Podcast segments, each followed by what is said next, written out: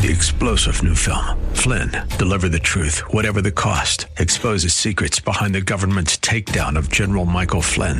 Flynn knew what the intel world had been up to. He ordered the first audit of the use of contractors. This set off alarm bells. He told the truth. He was the most dangerous person for Donald Trump to hire. They had to get rid of Flynn.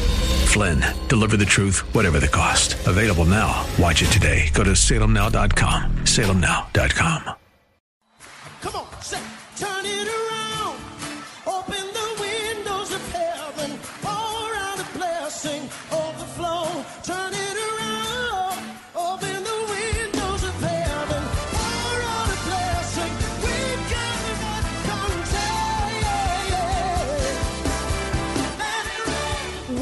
to Beyond the Veil, a ministry of Dayspring Chapel. Arise, shine, and excel. Located at 1628 Hyde Park Ave in Hyde Park, Massachusetts. As Luke chapter 1, verse 78 and 79 tells us, according to the tender mercy of our God, whereby the dayspring from on high has visited us to give light to them that sit in darkness and in the shadow of death to guide our feet in the path of peace. Now let's listen in to today's message from Pastor David Oluwadara.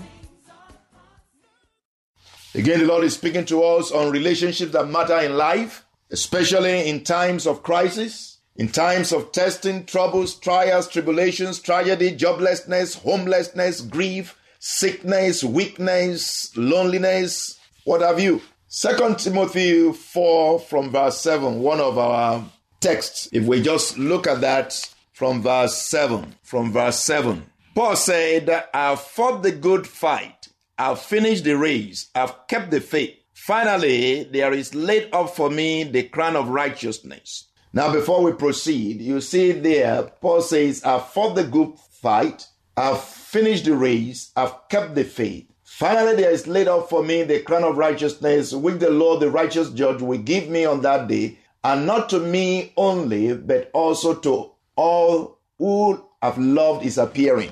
Now, looking at that, you would think that Paul fought the good fight by himself, or finished the race all by himself, or kept the faith by himself. No. In fact, in the later verses, you will discover that he needed good relationships around him. And he mentioned those good relationships. Verse 9 says, He said, Be diligent to come to me quickly. He's talking to Timothy. Be diligent to come to me quickly, for Demas has forsaken me, having loved this present world. Uh, Demas was not uh, a good testimony.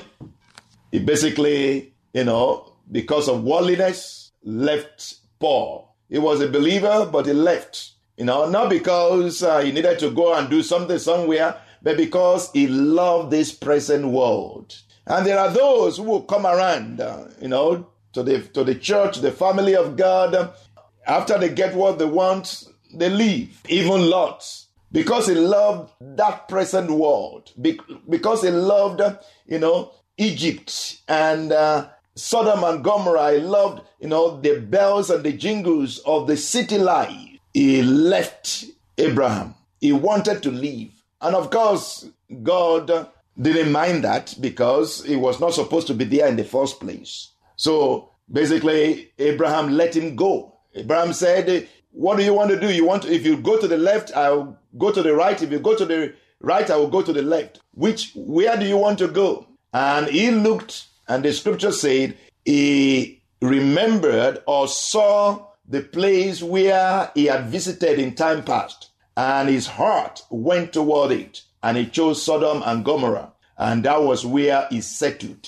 That was where he moved to. So Demas forsook the work of God, forsook Paul because he loved this present world, and has departed for Thessalonica. Now the other people, Paul sent those ones to different places. Crescens for Galatia, Titus for Dalmatia. Only Luke is with me. He said, Get Mark and bring him with, with you, for he is useful to me for ministry. There was also a time that Mark was not useful, was you know, fearful and uh, timid. So there was a time when Mark was not useful, but now Mark is useful. So he said, Bring him to me. And in verse 12, he said, Tychicus I have sent to Ephesus. Bring the cloth that I left with Carpus at Troas when you come, and the books, especially the parchments. Alexander the coppersmith did me much harm. May the Lord repay him. Amen. So we see all these different um, people who play different parts in the life of um, the apostle. But we'll see that in verse 16 it says, At my first defense, no one stood with me, but all forsook me. There was a particular time in his life when no one was around. Everyone forsook him. He said, Let it not be charged against them. Very, very important that we have a pure conscience, a good conscience toward people, that we don't hold grudges against people, that we see them in the light that God wants us to see them. So basically, Paul was saying, you know, may it not be charged against them, may it be well with them. But he said, No one stood with me. I was alone. Everybody left me. No, no relationships. Nobody, nobody stood with me. Everybody left me. There are times in life when uh, it seems as if nobody is around. Even if it seems as if God is not around. What are you going to do at such times when uh, there seems to be nobody around? So it's good to have good and godly relationships, but there are situations when, for whatever reason, there is no one around, or so it seems. When there is nobody to help, what are you going to do? God is always around. God is always present when there is nobody around. In fact, there are situations when, physically speaking, there cannot be anybody around. You are the only one in that situation. Nobody, nobody could be there. Nobody can get to that place. You are by yourself. Maybe there is no phone to even call anybody. What are you going to do? The number one relationship that you have developed, your relationship with God, will matter at such times. If you did not build up a relationship with Him before that time, if you did not uh, draw strength from Him before that time, it will be difficult for you to even begin to call upon Him at that time. In fact, God in a few places said, When I called, you did not answer. He said, When you call, I will not answer. When I called, you did not answer. When it comes to the time when you call upon me, I will not answer. You don't want it to be such like that in times of crisis when you will call and God will say, Hold on, when I called you, you didn't answer. Relationships that matter in life. Your relationship with God is number one. He is always there, He will always be there. When nobody is around, He will be there. Paul says in that scripture in verse 17, But the Lord stood with me. When nobody stood with me, the Lord stood with me and strengthened me. When nobody stands with you, God will stand with you and strengthen you in the name of Jesus. If you look at verse 17, in the last part of it, say, Also I was delivered out of the mouth of the lion. When God stands with you, you will be delivered out of the mouth of men who are like lions, out of the mouth of situations that want to swallow you up. Yes, there was that time in the life of Daniel because of the conspiracy against him. Yes, his colleagues conspired against him and uh, he was caught praying, but it was all a conspiracy. It was all planned so that he would be killed. They caught him praying to God, but it was a setup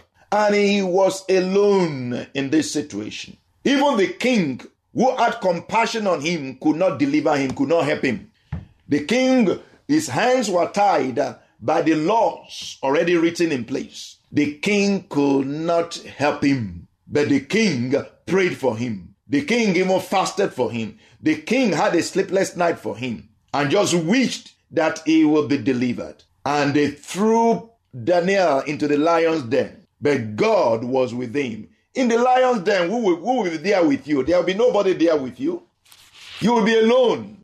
But God will be in the lion's den. God was with Shadrach, Meshach, and Abednego in the flame of fire. He was with them because they had good relationship with him. They had good relationship with the Lord.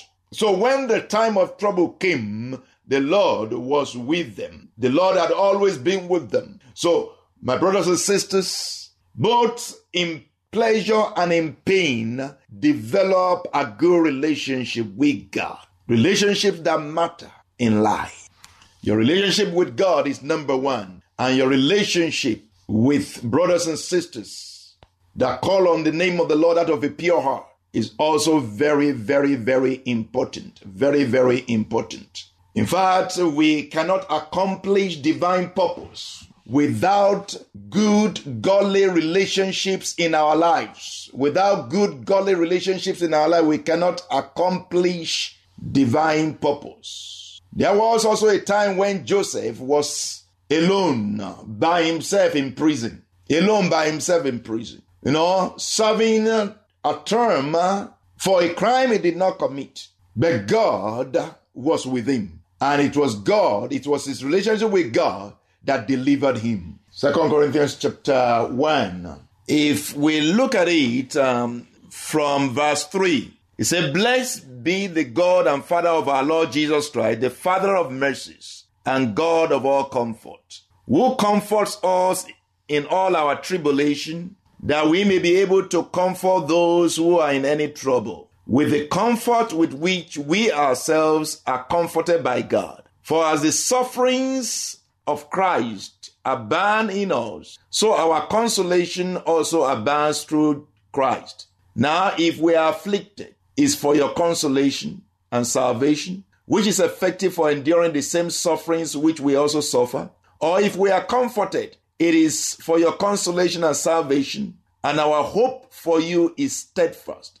Because we know that as you have as you are partakers of the sufferings, so also you will be partaker of the consolation. And brothers and sisters, my hope for you is steadfast. My hope for you is steadfast. Why? Because God is the Father of mercies and the God of all comfort. Your God is the Father of mercies and uh, the God of all comfort. My hope for you is steadfast. The Lord will bring you out of whatever situation it is. The Lord will bring us out of this situation because He's a God of mercies and comfort. He will bring comfort. Comfort there means He will bring solution. God will bring victory for you.